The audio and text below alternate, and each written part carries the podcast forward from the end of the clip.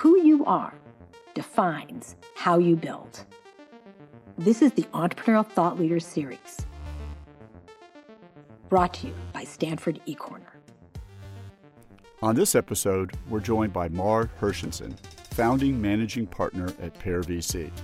Before she moved into venture investing, Mar earned a PhD in electrical engineering from Stanford University and leveraged that technical background to launch three startups in the mobile e commerce, enterprise software, and semiconductor industries.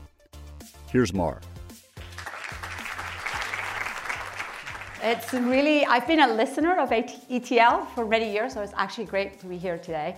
The last time I was here was actually five years ago. I came to listen to my longtime mentor, Kathryn Gould. Uh, she actually helped us bring Pear up, and um, she was one of the first female venture capitalists in the Valley. But not only that, she was actually one of the best venture capitalists in the Valley. And sadly, she passed away nine months after her ETL seminar. So today I thought I would take a, just a couple of seconds to remember her and actually encourage all of you to listen to her presentation. I think it's all worth it. Um, I am going to start the talk by giving a little Twitter style bio uh, and then I will get to double tap on what I do today, and finally I'll get to the meat of the talk. So this is my bio, Twitter style. I was born in Barcelona, Spain, and I spent uh, my childhood and my teenage years there. I actually um, spent one, uh, my sophomore year in high school in Kansas City, Missouri.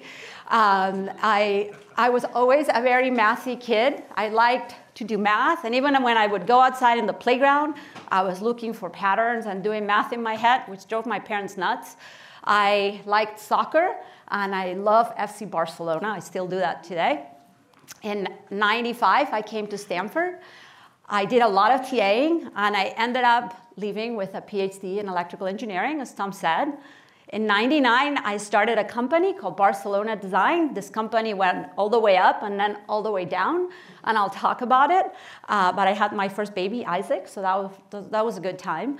Um, I started my second company in 2004. It was called Sabio. I sold it to a public company. I spent some years there running engineering and product, and I had two more babies on the way. And finally, I decided I was I had to get out of semiconductors, try something new, so I went into investing. I did mobile e-commerce, and finally I started Pear with my team, and um, went back into teaching. So I'll double tap on the last uh, bullet. First about Pear, I have uh, three slides. We are a seed stage fund, and we partner with founders really early on, where we call it zero, and we try to do whatever we can to help them build successful companies. I founded it with my business partner, Pejman Nozad, in 2013. Uh, the, we are investing out of a fund that is $160 million, and we're a team of 12 people. And this is actually a picture of our team that we took nine months ago. It's not our official picture. If you actually go to our web page, we have really fancy pictures taken in a studio.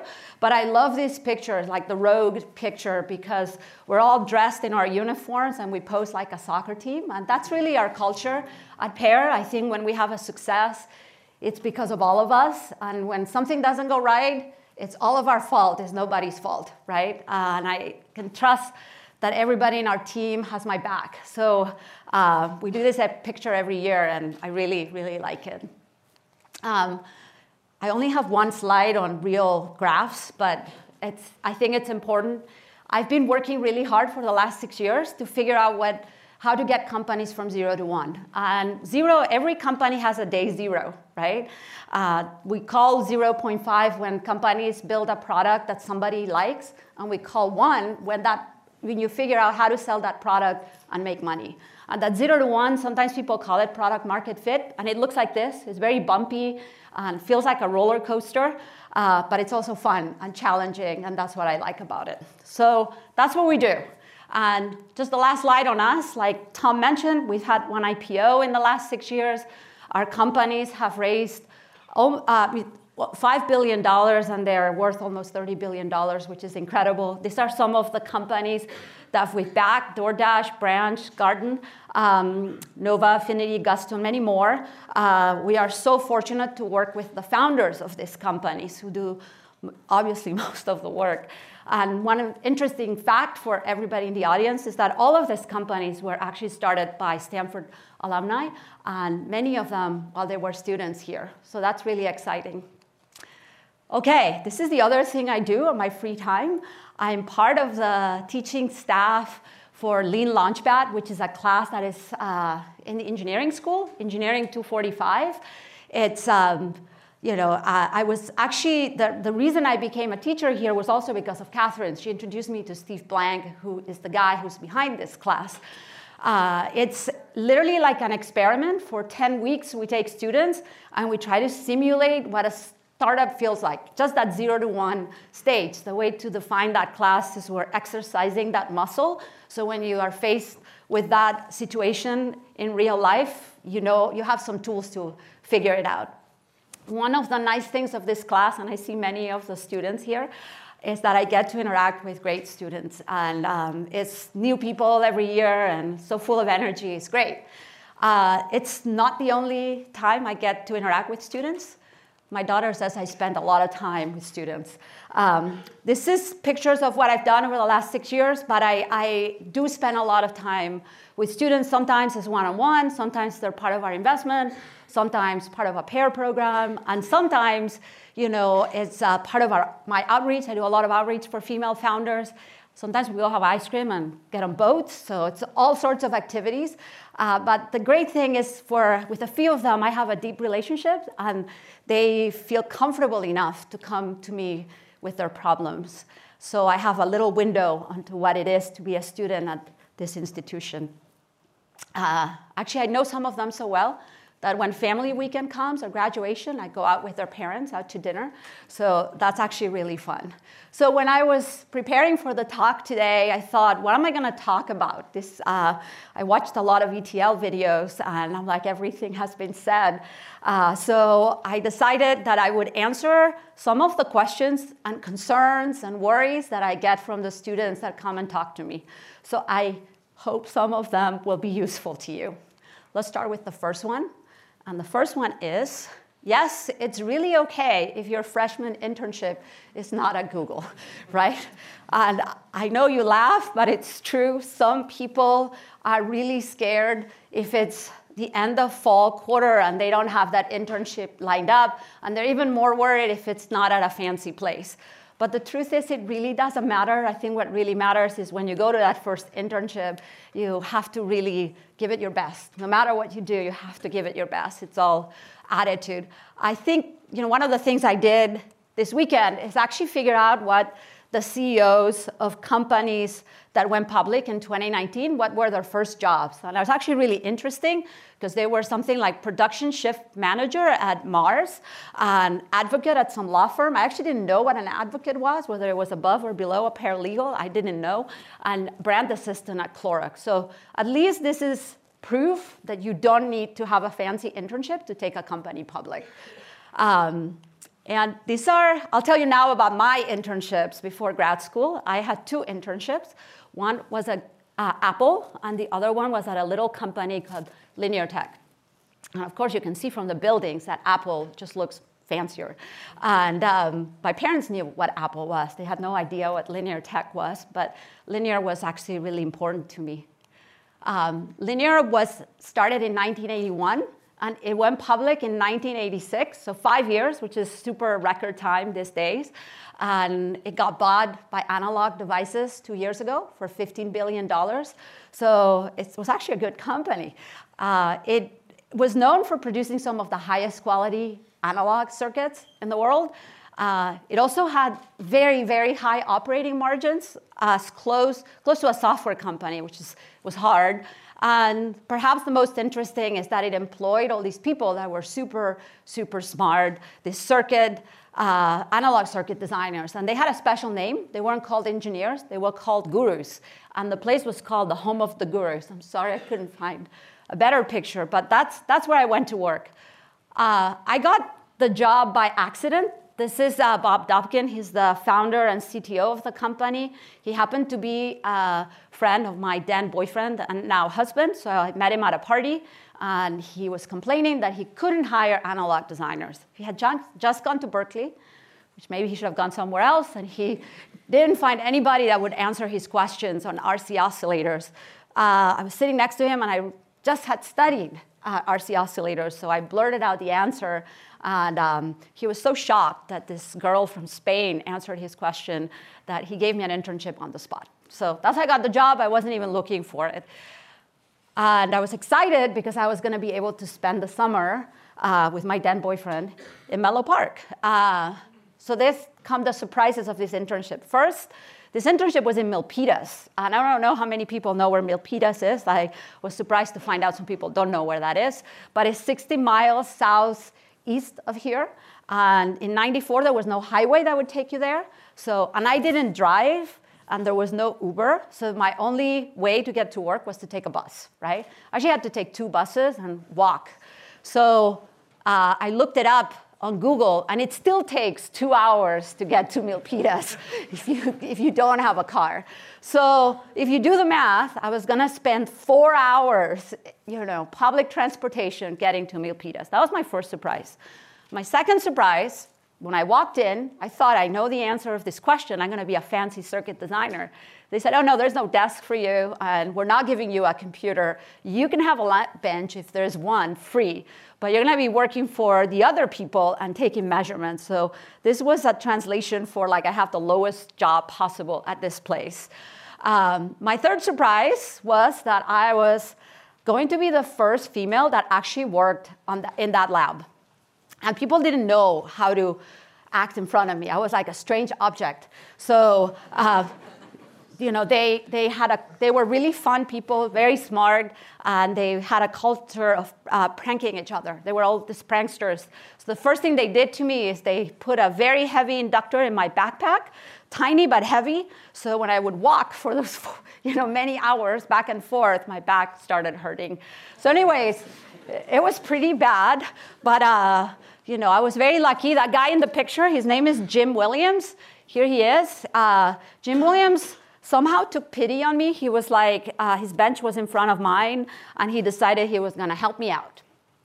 And the first thing he did was he gave me a ride. So I would drive from Menlo Park to Milpitas in his car that had the license plate analog. I don't think you could be much more of an analog designer. The second thing is that he gave me an education. Uh, I think he really cared for me. And I didn't know at the time, but he was one of the people that was best known for um, you know, circuit design. He actually had pulled linear tech with him. Uh, this is the way he thought. His brain was just uh, you know, a mess inside. But then he had this magic power of translating knowledge into form that was consumable by humans. So he would literally blurt out this um, application notes. He would even write books. And he had this art. He had this kind of Miro-like art in his house that were all circuits. So um, I was so impressed with him that I worked so hard to keep up with him, right? So I learned a lot. Uh, and actually, the, the best thing about Jim is he was the chief prankster in that lab. So the last week I was at Linear, he decided that we were gonna get back at the boys. And uh, we came in early, and for those EE in the audience, they don't understand the joke. Uh, we had a, a, test board for testing voltage regulators. We went in and we uh, flipped the polarity of all the electrolytic capacitors. And when you do that to a capacitor and you power it up, it literally blows up. So, uh, you know, when we, that day when they turned on the test board, it literally, there was this explosion in the lab. I, I don't know if you could do this today, but you could 25 years ago. So, anyways, that's my first internship. I didn't know, and this is, you know, what I got. I was so happy that I serendipitously found Jim Williams and that he taught me a lot about circuit design. Okay, so that's concern one. Anybody concerned about that internship? You shouldn't be concerned. The second point that I get a lot is no, not everyone here is way smarter than you are, right? And I know that you may not believe it because everybody around you is really, really smart, right? But everybody here is smart in different ways. And I think part of it is believing in yourself. Everybody that I interact with during class, I know is capable of great stuff. So I didn't always feel this way. In fact, when I first came here to Stanford, I thought I had gotten in because Bob wrote a recommendation letter. And I thought that Bob wrote the recommendation letter because he just felt so bad for me that I had worked so hard at Linear. Um, but anyways, I got in and uh, um, Bob said, go see Greg Kovacs, Professor Greg Kovacs is my friend, and see what you can do. So I went there, and Greg said, oh, why don't you come to my research group? We'll just kind of like figure out uh, if there's something here for you. So I showed up to the research group meeting, and they're tiny rooms, and everybody first looked really tall, uh, but second, they were speaking a language that I could barely understand. Uh, and it got worse. At some point, this guy, he's my friend now, John Suh, he stood up and said, Oh, I'm going to demo what I've done. And he had this little chip that it was kind of the first autonomous micro robot. It would like move on the table and carry these paper clips. I'm like, oh my gosh, where am I? This place is crazy that people have moving chips. What am I doing? So I, I literally went home and um, Matt was still my boyfriend at that point. He was a really smart person. And I said, okay, I quit. I'm going to go in tomorrow. Maybe they'll give me my tuition back if I'm lucky. We have to figure out the visa situation because I can't stay here unless I have a visa. And my husband, Matt, said, I remember, he said, listen, do you want to be the smartest person on that research group? Or you want to be the dumbest person. Because if you are the dumbest person, you're going to learn something. It's like playing tennis. You always want to play up. You don't want to have your tennis class with somebody that is worse than you. And at least that was enough to get me through the next few days. Um, so I eventually did graduate. There's a picture of my graduation. Um, but the time that I was here, I want to tell for anybody in the audience, was actually really, really hard. Uh, I was always feeling like I didn't belong. Um, I would go through this cycle. I actually, for those EEs in the audience, they know that if you want to get a PhD, you have to take this exam called the quals. And it's very mystified because, you know, it's part of the, the story. Uh, but I was completely convinced I would never pass the quals, right? I was just convinced. I was so scared that I wouldn't even look at the results. So I had to actually send my send Matt, who I think at that, I, I don't know if he was my husband at that time. I was like, just go look at it. I can't even look at it. And then once I passed, I would tell everybody, I was so lucky. I got the right professors to ask me the questions that I knew, and that's why I passed the quals. And I was just convinced of that, right? Uh, so now, obviously, I know that has a name. At the time, I didn't know. That's called imposter syndrome. Um, even my 10 year old knows imposter syndrome. They teach it in school now, in elementary school, so that's good. But at the time, I didn't know. Um, I know now also that 70% of the population has it. So the other 30% are very, very loud people, and they're probably they're at Twitter. They're on Twitter, uh, tweeting about themselves. So, but it does exist, right? And I think it was a big problem for me uh, because in many occasions I didn't raise my hand when I should have, and I didn't say that I could do it, and I didn't take the opportunity to do something that was that felt hard. Uh, so I don't want that to happen to anybody in this room. Anybody can do anything they want. It's just a matter, you know, of wanting to do it. So um, even to even sometimes I get this feeling of imposter syndrome coming, and now I have two techniques. One is whenever I go into a room and I feel like everybody's really smart, I keep saying I'm playing up, and that's okay. And the second thing I do is I over prepare. So even this talk today, you may think it just comes naturally, but actually I did prepare. And I decided to scan a bunch of the papers that I did as I was preparing for the talk to give you a sense. So if you do this, I think I scribbled around 50 pages even before I figured out what I was going to talk about. Uh, so it's okay to prepare and admit that you actually work to get something done.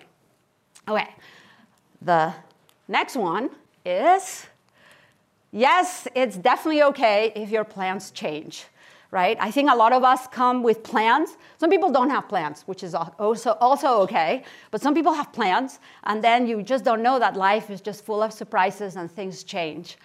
Uh, this is my dad. My dad uh, was a professor in uh, the University of Barcelona. He taught um, pediatrics in the medicine department, and he was also a researcher. So um, I was kind of, academics was in the family. So I was destined to be an academic. This was just part of it. I actually also spent a lot of time with him in Spain. So I would go to his uh, lectures. And I remember the first time I went, I was probably seven or eight. And he was, as I said, teaching pediatrics, which is a requirement. So in Spain, it's a public university. They have this giant auditoriums and I was in the front row. People are very noisy. And as soon as my dad walked in, it was like silence and everybody was looking up to him. I was like, wow, my dad's really important. And, uh, you know, the, the other thing, um, you know, traveling actually was pretty exotic. We had just come out of a dictatorship. People didn't leave Spain. Uh, but he was always out, you know, in uh, scientific conferences. He would go to exotic places like Russia and Japan, India. So I thought, this is it. I'm going to be a professor. People are going to listen to me. I'm going to go on these fabulous trips. Um, and that was, for many years, what I was taught I would do. So when I came to Stanford, I did two things. One is I did a lot of TAing. So of all the quarters I was here, the only quarter I did not TA was my first quarter. And every other quarter I was TAing, which if you're a grad student that's trying to graduate, is almost the kiss of death because you can't do research, right? But uh, I loved it. I think my husband was actually really upset at me because I would spend so much time with the students. He would come and turn off the lights on the lab saying it was time to go and I had to go home. And over the last year, one of the things I did, uh, which was now in retrospect crazy, but I decided I would rewrite the entire notes of one of the classes I was teaching. And um, that class was called EE 113, and now it's called EE 101B. And I wrote these notes in LaTeX, which is also crazy. Uh, but uh, as I was looking this weekend, I saw that they were still using it, which it's a huge, it made me super happy because I thought, wow, transistors have not changed in 20 years. Uh, anyway, so that's one thing I did. And the second thing I did is I did a lot of research. Uh, and I was very fortunate. I not only had one PhD advisor, I had two. So I got double for the price of one. I had uh, Professor Tom Lee and Professor Stephen Boyd. And I, my thesis was in using convex optimization to design analog circuits. Um, it was really cool. Uh, I don't have time for that, but it was really cool. And I, well, I, one of the things I did in the last six months of my stay here was I, uh, I have to get a job. So you go into these interviews to be an academic and you take your research and you go to all these really fancy schools and you present your research in front of professors. So this is actually a pretty intense job. It's probably worse than the quals, but I did it. And at the end, I had a couple of job offers and I was trying to figure out where to go. And all of a sudden, I changed my mind. I said, I'm not going to take any of those jobs. I'm going to go into entrepreneurship. Um, so I defended on March of 19th of 99. I went through this life crisis where I decided I would not be a professor. I would actually go into entrepreneurship. And um, I remember talking to a bunch of people about it, but it was 1999 and it was crazy here. Everybody was doing startups. So a combination of fear of missing out and uh, you know, encouragement, pressure, et cetera, made me go into entrepreneurship. So in 60 days, I went, actually less than 60 days, we went from defending my thesis to signing a term sheet without knowing anything. And many times I reflect on that decision. Do I regret going into entrepreneurship or not? Uh, fortunately, you can't A-B test your life. So I, you know, I'm actually pretty happy I get to teach so a little bit in Lean Launchpad, uh, and then through my portfolio companies and all the students that I mentor. But anyways, your life's plans can change, and it's okay. Okay, fourth thing is, yes, it's really, really okay if your first startup fails. So I think also this happens at Stanford. We all have great, great resumes, right? And I think if you're really successful, failure seems even, you know, a bigger risk, right? But it's okay to fail. I, as I mentioned, I started this company called Barcelona Design. I still think we had a super cool logo, and uh, we did great. You know, we, we actually uh, had a lot going for us. Our technology was amazing. We were able to literally design circuits that would take a human maybe days or weeks to design, we would get pretty close within a few minutes, right? So that was pretty impressive. And that's when computers were slow. Um, the second thing we did, which at the time was definitely crazy, was putting the application on a web browser. So um, it was really cool. Uh, we were able to recruit a lot of great PhDs from here. So we had a stellar team. We raised money and um, we had customers. And that's not even all the people loved me in the press. I was a woman in semiconductors, so they had never seen any of those people. So we had a lot of press, right? So the company was high fly up. And then all of a sudden, things started going down. So, you know, I think there were many reasons.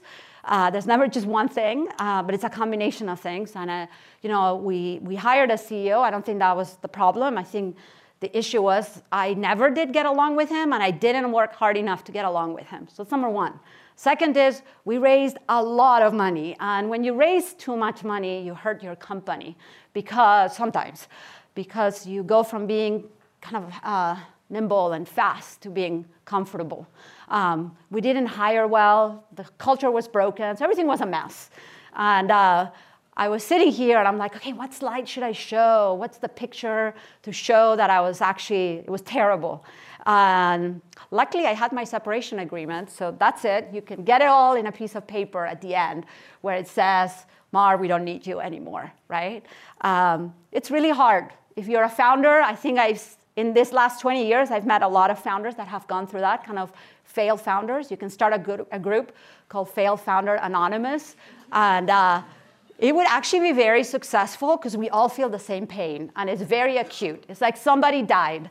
You go through the five steps of grief, you, you know, you're like denial, anger, you know, depression, bargaining, and acceptance, right? You really suffer that cycle. And at the end, once you get to acceptance, it's when it gets good, right? Because once you get there, you can decide to learn from the experience. And that's what I did. Once I got there, I was like, what could I have done to make it better? And life is just a series of failures. Sometimes it works, sometimes it doesn't work, sometimes successes. It's just every day, right? And I think I try very, very hard every time something doesn't work to not blame it on anybody but me. Because if I do that, then I know that I'm learning from that experience, right? So I think for all of you, there will be small, big failures. It doesn't matter. I think the important thing is to look at it and say at the end, what could I have done, rather than um, what could they have done, right? Okay, so obviously I want to start a second company, Sabio Labs, but I can tell you that's kind of like the Apple LTC thing. You don't learn as much when things go well. You learn more when they don't go well. Okay, so this is the last point, the fifth point, and is yes, you can learn to be a great founder.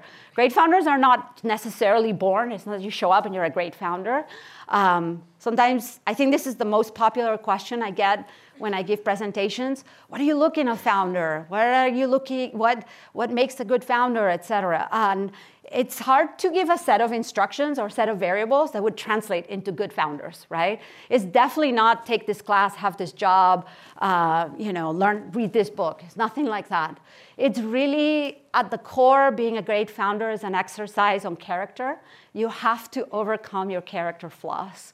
And I, I really, really believe that. You know, as humans, we, we're not perfect and we have life uh, to go through to make us better. And that's the way that you can become a great founder. So I have a few suggestions, and I'll go through it. It's not a complete list, but if you pick one or two, you're doing great. Okay, the first one is very simple. You have to get started, right? If you want to do something, you have to start. Um, this sounds very simple and obvious, and maybe not something that would make the top eight list of MAR, but uh, it has had a great impact in my life. This guy, his name is Ali Hajimiri. He was my office mate at uh, Stanford. He is probably one of the smartest people I've ever met. He's an electrical engineering professor at Caltech. He's founded two companies. And um, when we were students, you know, we were all in our 20s. And he was this guy that was 60, but it, trapped in the body of a 25 year old. And he would look at us and give us advice all the time about what we should do and shouldn't do and so on. So one day I was on a, you know, if you're a grad student here, you've gone through this period where you're like, oh my gosh, what are going to be my thesis? What am I going to work on? I don't know. Uh, I'm never going to graduate. So I was telling that to Ali. I was like, I have these ideas, but I don't know. I'll never graduate. And Ali looked at me and said, Mar, the fastest way to finish is to start which I took as like, stop complaining and get something done. And it's truly what he meant, but I think when we look at founders, you're looking for people that really think that way. If you want to get something done, get started. That's, the, that's what it takes. You don't have to wait for people, you don't have to wait for money, you don't have to wait for anything, just get started. The second one is want it more. So I think we look for founders that just want it more. They want to succeed at all costs, right? Uh, and I'll give you a story about it that for so, some of the audience will remember. Uh, June 19th, 2016, uh, it was game seven of the NBA Finals. And it was the Cavs against the Warriors. Um, the Warriors had had a great season. And the last game was in the Oakland Stadium. So everybody, everybody here in the Bay Area were all Warriors fans. Everyone was so happy, parties at people's houses. We were going to win. It was just so clear we were going to win. Uh, first half, the Warriors were winning 49 to 42, and just very similar to the 49ers. We ended up losing 93 to 89. So that was a big disappointment. I think we became maybe a little bit too confident. The next day, we had John Donahoe come to our office. And John Donahoe is now the CEO of Nike. He was the CEO of eBay, ServiceNow, and Bain & Company. He graduated from Stanford GSB with an MBA in 1986, and he was there giving a talk about you know, career, life, leadership, etc. And one of the students asked him, hey, John, you went to school with really smart people. How come you are so successful and the other people in your class were not as successful? And John said, well, because I wanted it more, just like LeBron wanted it more that day in the final. And if you watch that game, you know what I'm talking about because you could just tell that just LeBron had it in him to win that game. So that's what we want when we see a founder that power of wanting to succeed at all cost. Okay, the third one is do what really matters first. And this is, goes completely against human nature. I think if you have, if you're a, uh, we're naturally procrastinators, and if you have something that is hard to do, you leave it until the end. You don't want to do it at the beginning, right? Uh, so it's the opposite. We're actually looking people that want to do the hard stuff first. I would say that I was a great test taker. I'm sure many people in the audience are great test takers, and you took the SAT or GRE or whatever, and you know that when you take this test, what you do is you have to go and answer as many questions as you can really, really fast.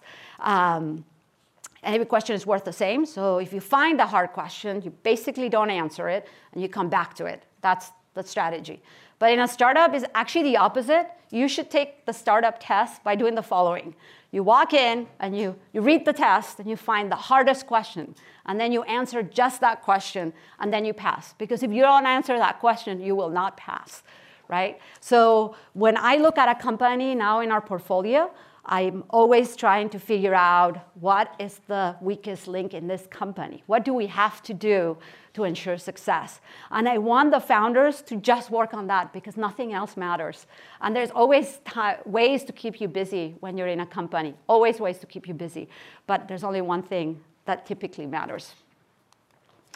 Okay, the fourth one is keep it simple and be super clear. So, um, I named my second company after this guy. This guy is a king in Spain. His name is Alfonso uh, Décimo el Sabio, which is the 10th, the wise man. Uh, this uh, king lived in the 13th century, and this king is a special king because he did a lot of wars, he go to court and wars and so on. But um, he loved knowledge and education, and he surrounded uh, himself by a bunch of scholars. So he liked history, he liked economics, he liked um, uh, astronomy. And he was very interested in it. And at the time, you know, the people thought that the Earth was at the center of the universe, right? But people were also bored, so they took a lot of measurements of the stars and the skies, and then they had a problem because they had all these measurements, and they had the theory that the, set, the Earth was at the center of the universe. So how could they put those two things together? So they, they, did, they did. They had very complicated systems, and one of them was the Ptolemaic system, which would have a planet stand on two spheres. Uh, it's very complicated. The astronomer was explaining it to the king, and Alfonso turned around and said, if the Lord Almighty had consulted me before embarking on creation, I should have recommended something simpler. Which I think it's really clever because it didn't get him into trouble with the Pope, but also because it's true. If you get an explanation and it's really, really complicated, it's um, likely not true right? And if you, uh, when, when it applies to founders, when you're a founder and you're pitching your company to an investor, you want to keep it simple. We're looking for those people that have clarity of mind and can communicate easily what they do. It should be simple, right? If you're building a product and the product has 10 features or four that depend on three, and you need a very complicated map to construct it, you're building the wrong product, I know. If you are talking to a customer and you're talking to them about the five great things your product does, it's wrong. You should just give one thing because that's enough, right? And customers, just like investors, we just are poor people, we don't know enough. We just keep it simple. So um, it's something you have to exercise on, but it's uh, important. Okay, the fifth one is always be learning. I, I, actually met somebody uh, a few weeks ago who told me, I said, Oh, what do you do? And he said, I'm a lifelong learner. I was like, Wow, I want to be that. Uh, so it's like, it's a great job because you're always learning little by little. Uh, but it's true. I think you've heard this before. You leave Stanford and you have to keep learning, and there's no credits and there's no classes. So, how do you do it? Um, so I'll tell you a couple of stories. This is a picture of Shubi and Ray. They're the founders of a company called Affinity. Uh, this picture is taken when they were sophomores. It's in our office. They look pretty serious, but they're actually really happy people. So I'm not sure what was going on. They were probably trying to look adults in this picture. Um, but anyways, they uh, they were part of our group of people, and we took them to Dropbox to talk to Drew, the CEO. We went on a little field trip on a bus, and we went there, and. Um, Ray, who's the guy standing up, looked at uh, Drew and say, "Hey, Drew, like six years ago, you were like uh, running this company with two people, and now you have a thousand people. How did you become such a great CEO?" And Drew said, "Oh, that's easy. Um, I actually." When I run into something I don't know, I go and find the best books on the subjects and I read them and I study them and I try to really understand them. At first, I was hiring really expensive consultants, but then I figured out that the best consultants have books, and it's actually better to read the book because they've put a lot of thought into that book rather than in the hour they're talking to me. And that's true. I think you've heard it before, but you know, Jeff Bezos, Mark Zuckerberg. I think uh, this is Patrick Collison's from Stripe, his reading list. It's really interesting. Actually, you can go online and type all these CEOs have reading lists. Um, and this guy has these books that are like on home construction and history, and they're all over, right? It's not about just startups. You actually want your mind to be broad and open and learn like Alfonso about a bunch of stuff, right? So read, that's very easy, right? Okay. The second one is ask for help, okay? And I'm talking especially to all those first time founders that think everything should be perfect. We know things are not perfect because we've been there. It's really hard to be a founder. And uh, if you don't ask for help, it gets harder, right? So you really have to raise your hand when you don't know something and um, you know, just get others to help because people typically help. So I'll go back to Shubi and Ray. Shubi and Ray are actually, um, you know, they went off to build Affinity. Affinity is now a 100 people company in um, San Francisco. They're growing really fast. And two years ago, they sent me an email, long email, and they said, hey, Mar, basically, I try to summarize it there we want to make sure we're learning from the right people. Can you help us connect with them, right? So I think when we get that email as investors, we are like, okay, jackpot. You know, we got founders that want to learn and they're aware of what they don't know. Uh, so again, don't be afraid to ask for help because I think the best people in the industry do have help. Okay, the sixth one is you have to be confident but with knowledge. And I think confidence is a really uh, touchy thing because you can be arrogant if you're too confident, and you maybe not paranoid enough if you're confident.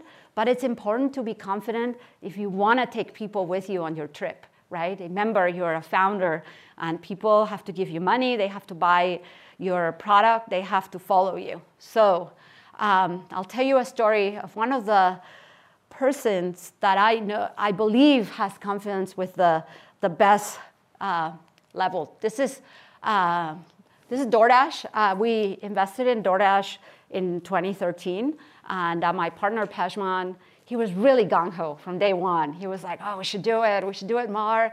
And I'm kind of like the analytical person in that office. And I was like, oh, I don't know, food, who knows? I don't know. It's really hard to deliver food. I'm not even sure it's a high tech business. And did you see all the companies that are uh, doing uh, food delivery. At the time, there were all these companies and probably more. I couldn't find all of them. Uh, I was like, that's a really bad idea.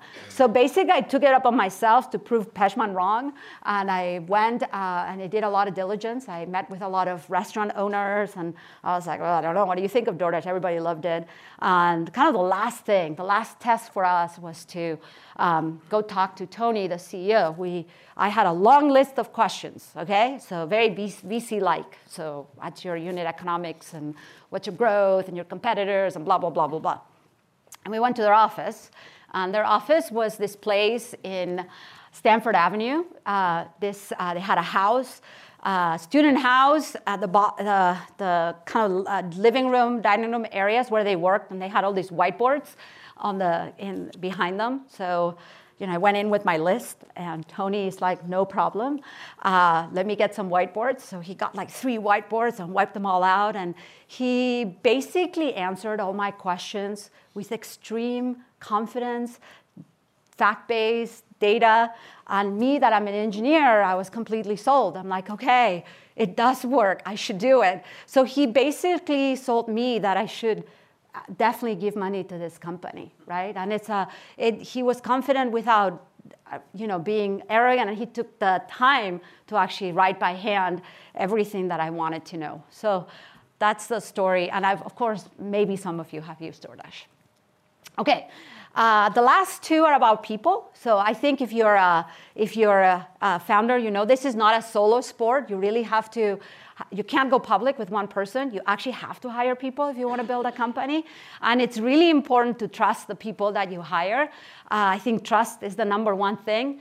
It feels like a soccer team. If you're playing soccer, there's a formation, and people basically have uh, zones that they guard, and that's their responsibility. And then everybody else in the team knows where these people are. So if they pass the ball, they know there's somebody there that should take it, right? Uh, when you move out of formation, that's when you lose the ball. So in companies, it's the same. You hire the best people, you empower them as much as you can. You want to make people as powerful as they can be, and then you trust them. And if you don't trust them, then you don't move fast because you're looking back at what are those guys doing? I don't know. I don't trust them.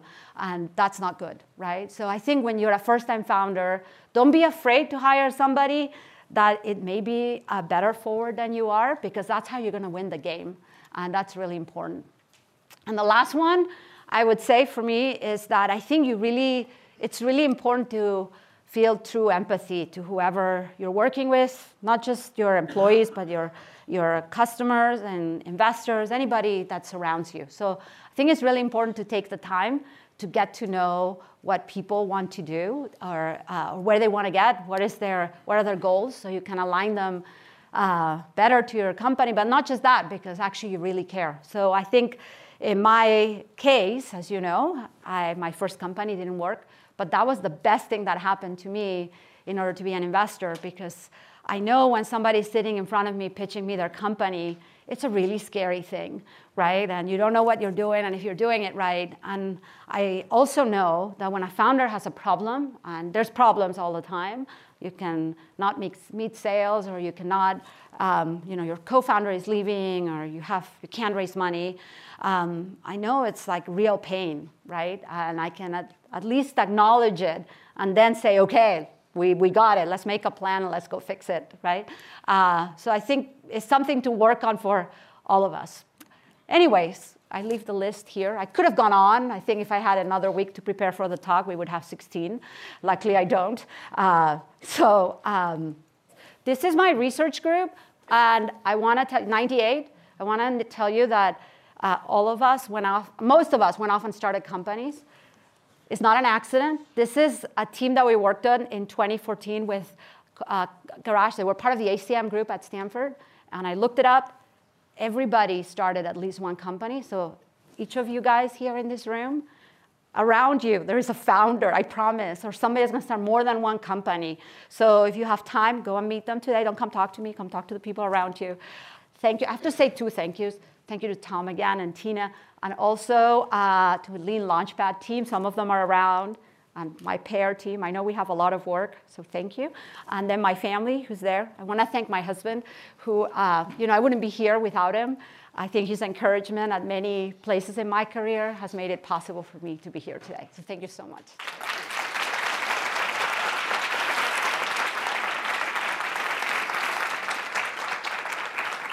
and questions, if there are questions.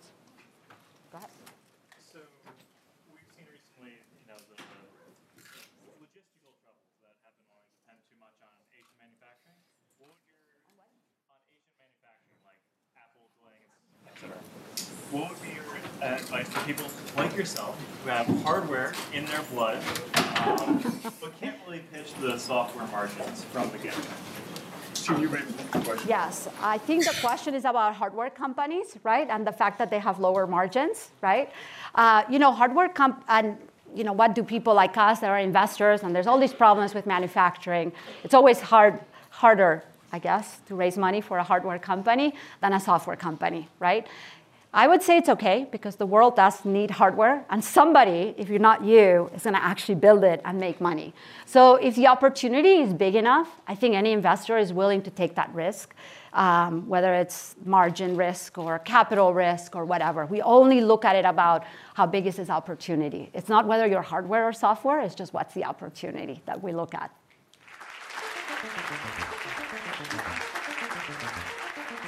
The Entrepreneurial Thought Leader Series is a Stanford eCorner original production.